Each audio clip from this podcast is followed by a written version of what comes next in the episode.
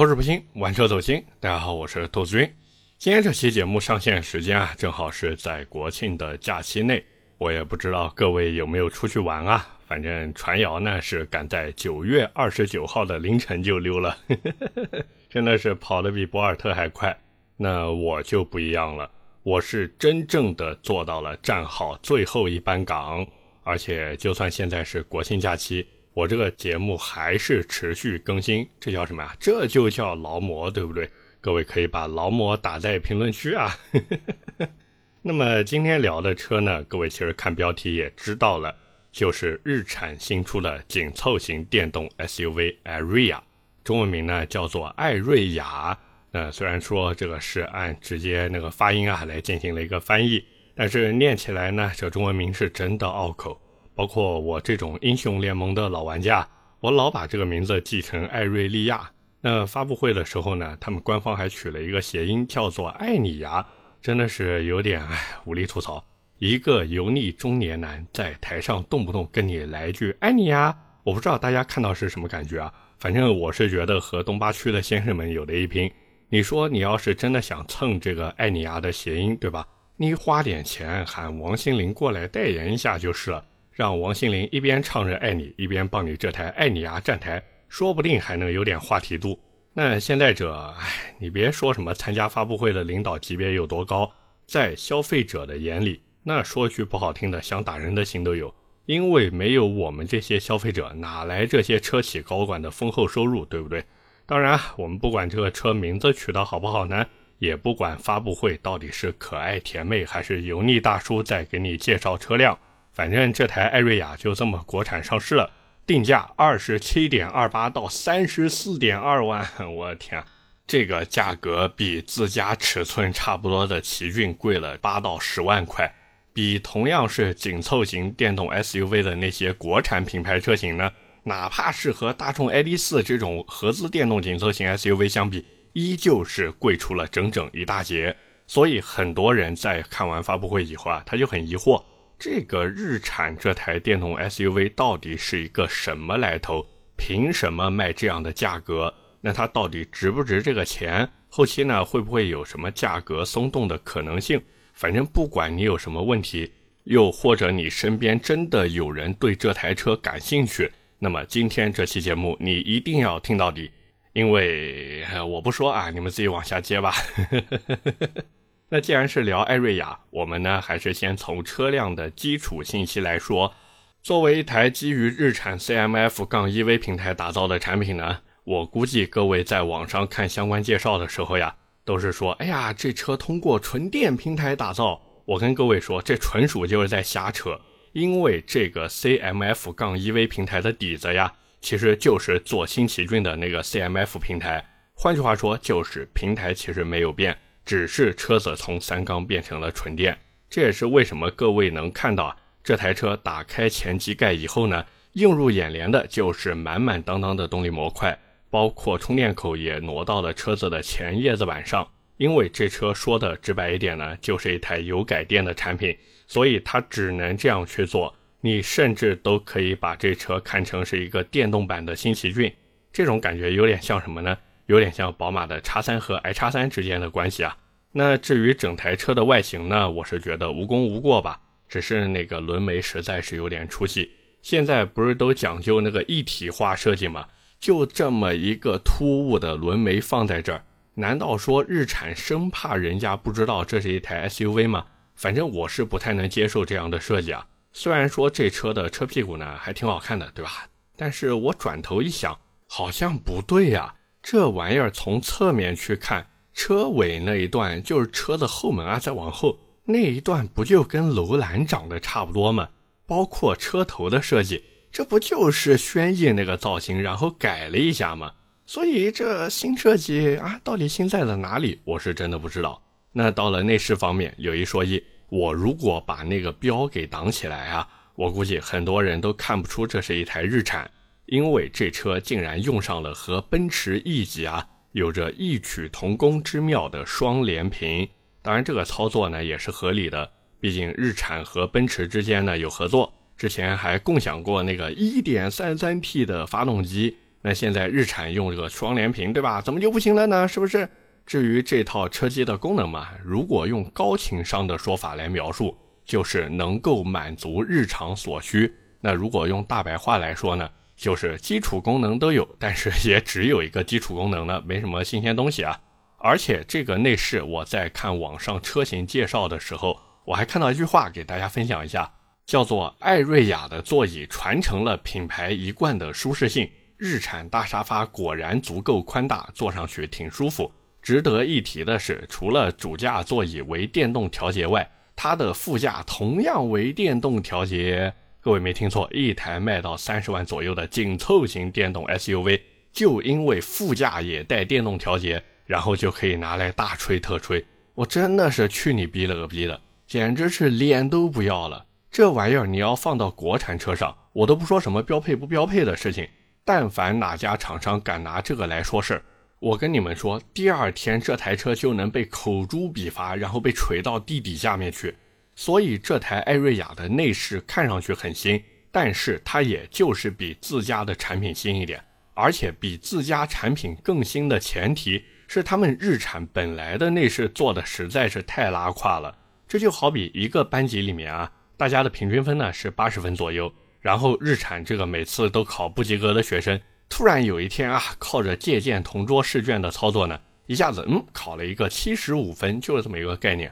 那到了动力方面有一说一，我都没脸提。各位呢，其实可以看看现在这些紧凑型电动 SUV，它们都是一个什么样的动力水平？哪怕连威马一叉五这种老年代步车，对吧？百公里加速都能做到八点三秒，而且人家顶配也就卖个十八万。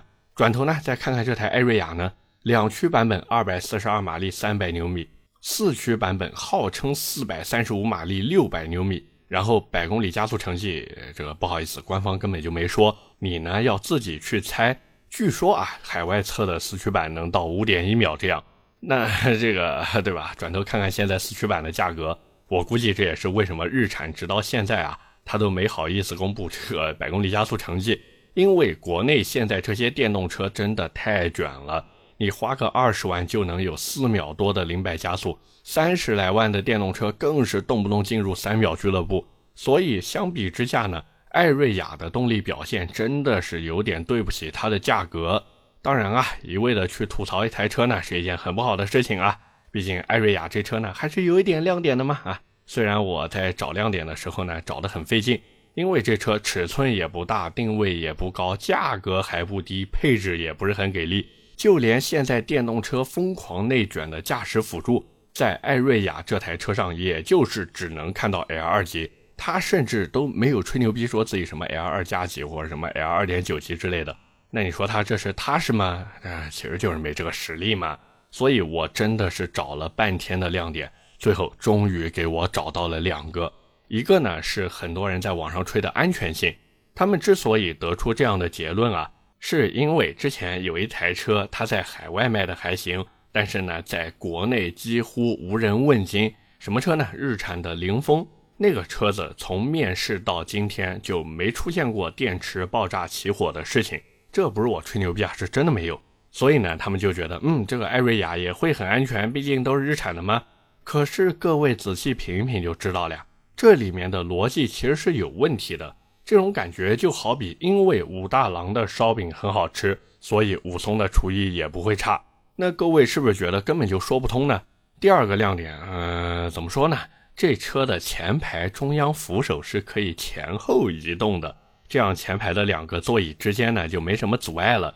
用官方的说法，这个叫做贯通式前排，说是能让你不管走左边还是右边呢，都能轻松的上下车。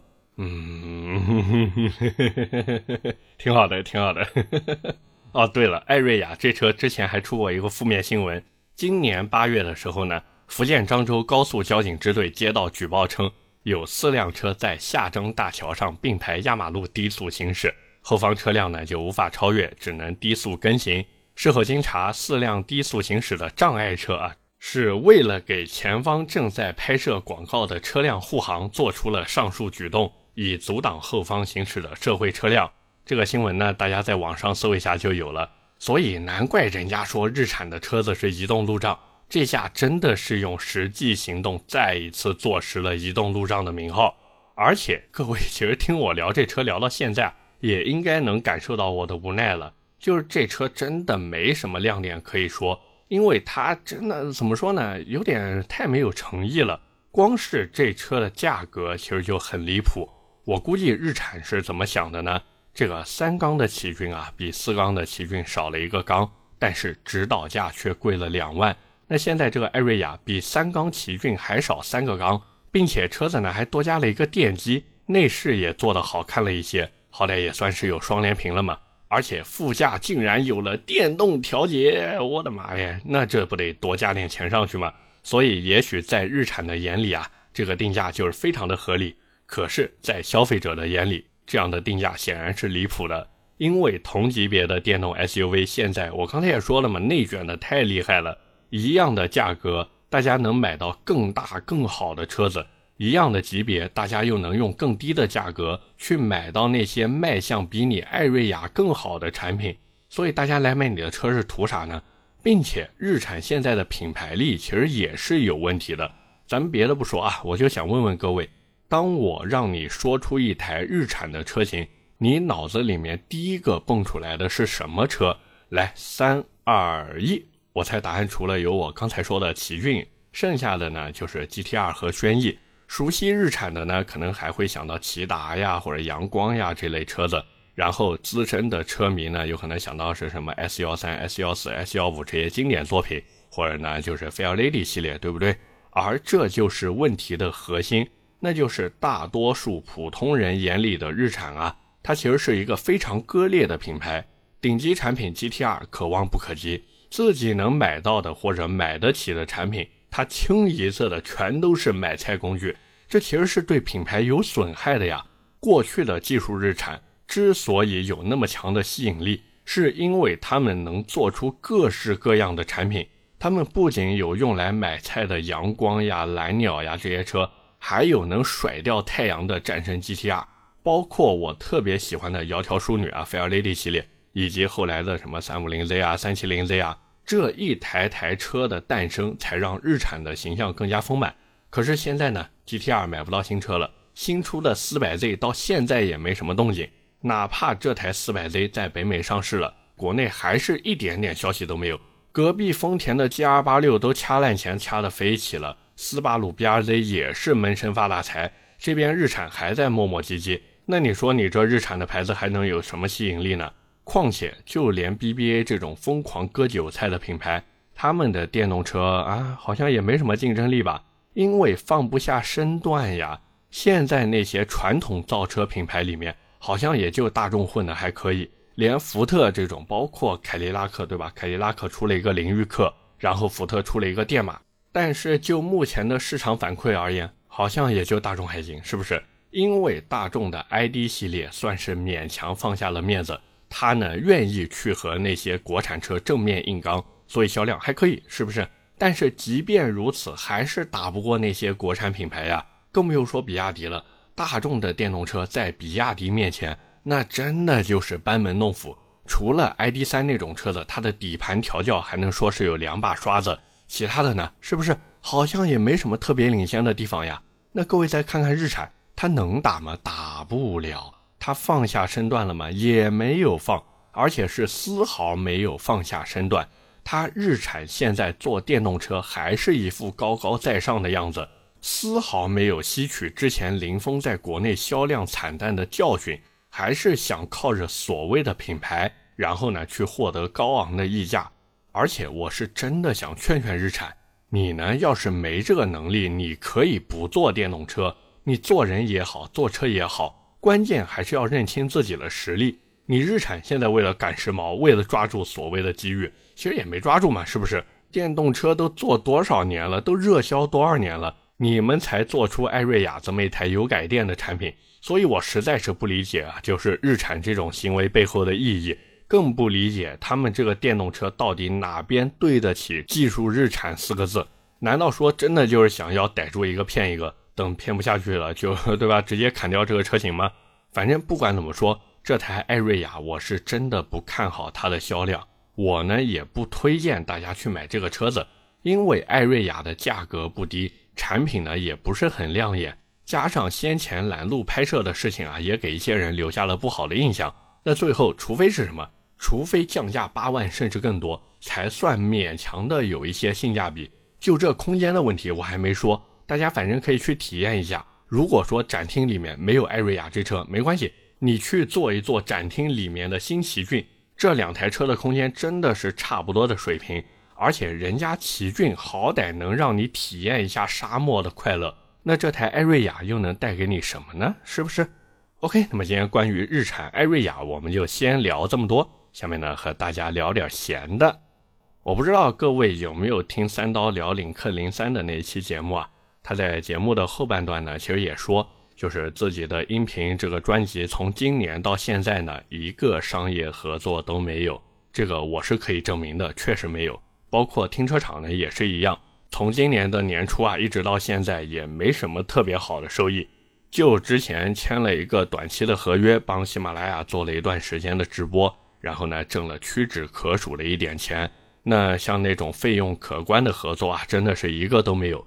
当然呢，这个也是没办法的事情，因为音频的商业变现啊，现在真的是太难了。这个三刀在节目里面其实也说过嘛，就是各家车企它对于音频的关注度呢，其实是很低的。哪怕各位看现在哇，百车全说第一，停车场第二，甚至我自己这个兔子的玩车日记啊。我的最高排名也排到过第九名，那可能有人会说，哇，这个排名很不错了呀。其实也就那样，真的也就那样。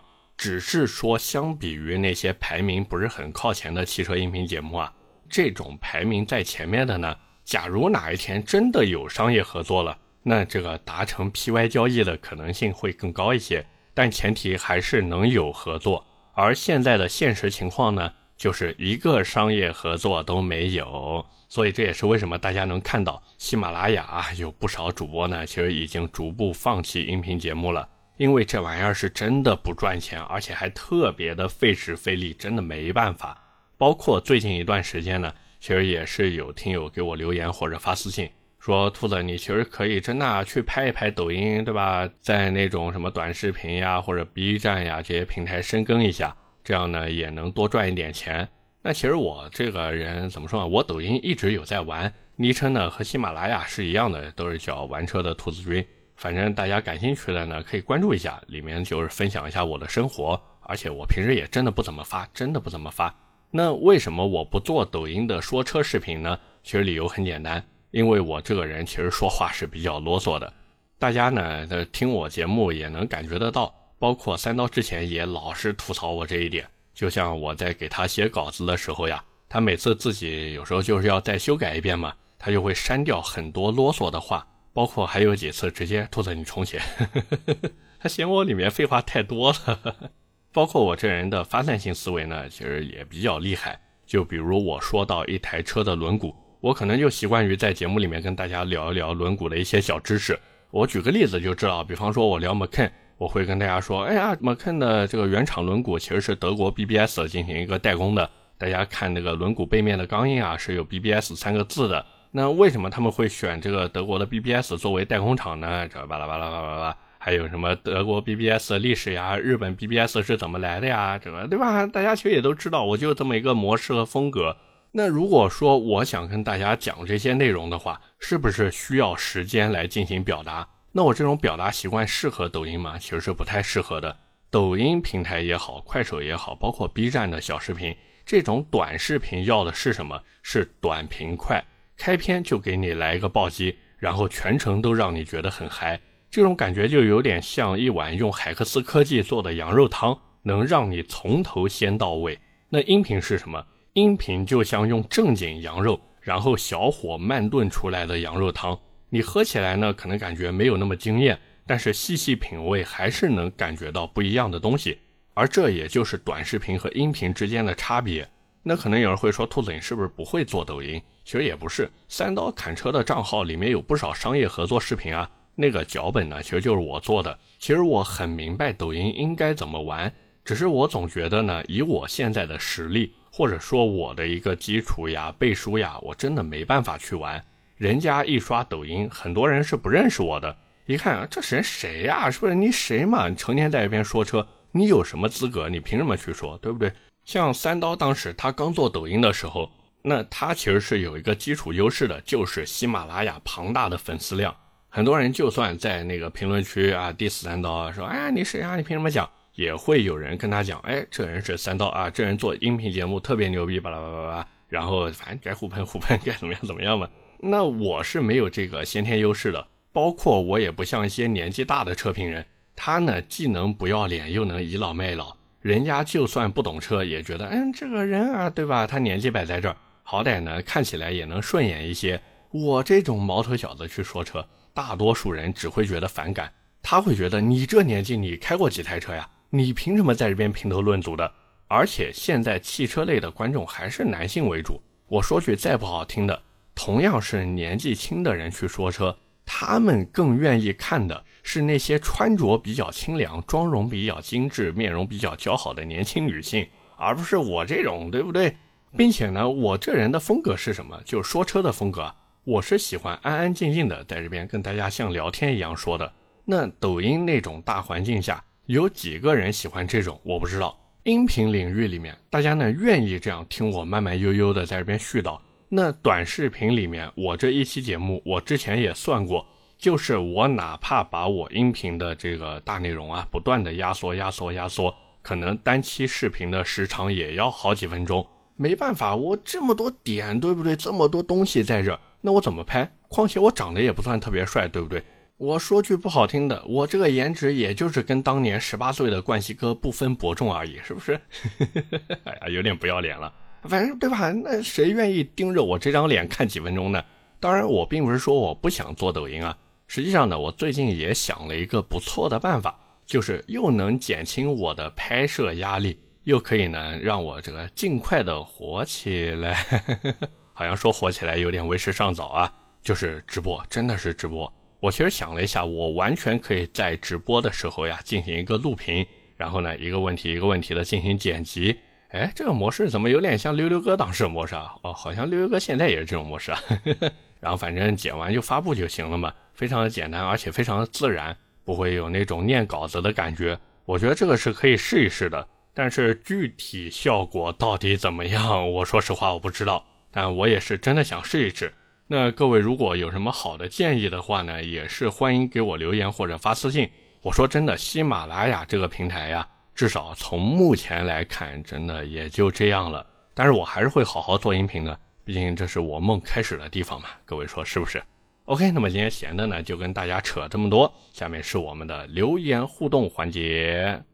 那么上一期节目呢，是我们每个月一次的留言问答。第一条留言来自听汽车讲话，他说：“加油，兔子，马上赶超三刀了，做好被三刀辞退的准备吧。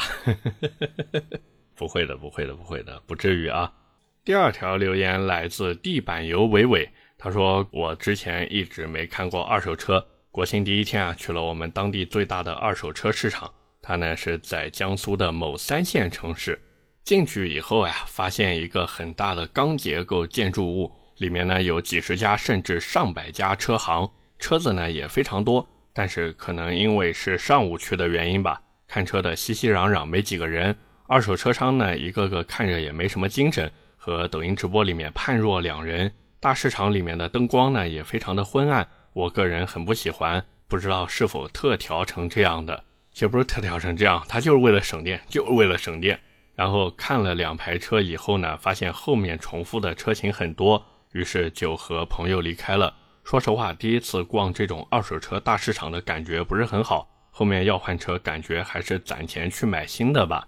那其实这也是现在二手车大环境的一个体现啊。就是整个二手车行业呢都不是特别景气，那在二手车行业不景气的时候呢，其实就特别容易出现两极分化的情况。像你去的这种大市场呀，其实很多都是那种怎么说小商户，小商户每年可能花个几千块钱租一个车位，那就停一台车进去。他可能钱多一点的，一年花个几万块租一个十个八个车位的，反正自己就是进一台车出一台车，这边进那边出。这个库存量呢也不会特别的大，互相之间呢，这些老板呢也都有一个内部的微信群，甚至是几个微信群啊，这样互相之间呢就可以交流嘛啊，你家来了什么车，我家来了什么车，还有就是 像你这种人啊，在第一家，比方说啊，我要买宝马三系，那如果他没能满足你的需求，他呢就会在这个微信群里面说一下啊，我这边有个顾客什么什么样子然后，他要看宝马三系，这谁家有的啊，我给他报了多少钱啊，你们怎么怎么样，反正互相之间都有这个利益纠结的。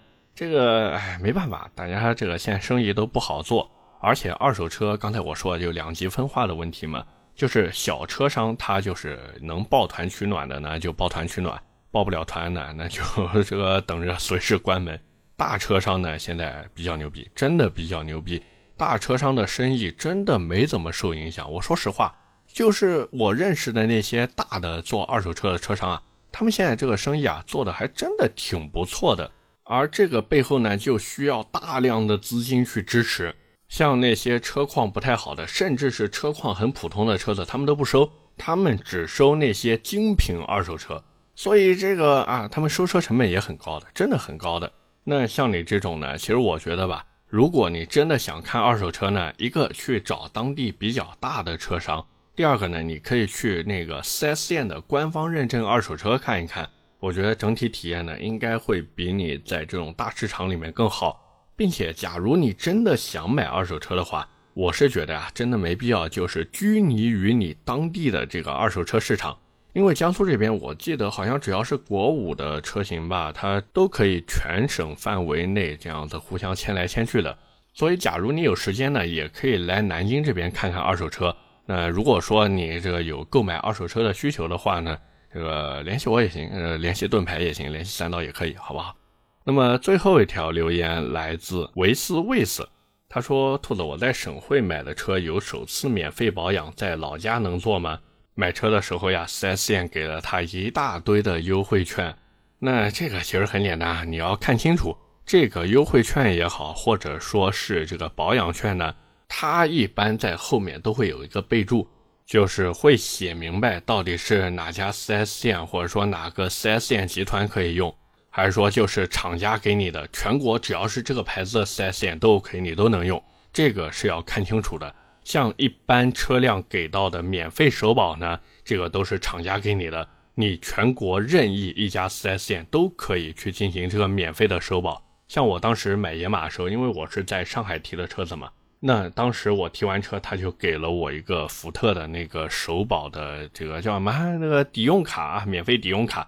那我当时拿着这个卡片，其实就到南京这边的福特 4S 店进行了免费的首次保养。所以这个呢，就是要你看清楚，到底是我们说厂家给到的，还是说这个 4S 店或者 4S 店集团给到的。其实只要你看清楚了，那这个问题对吧，就非常容易解决了。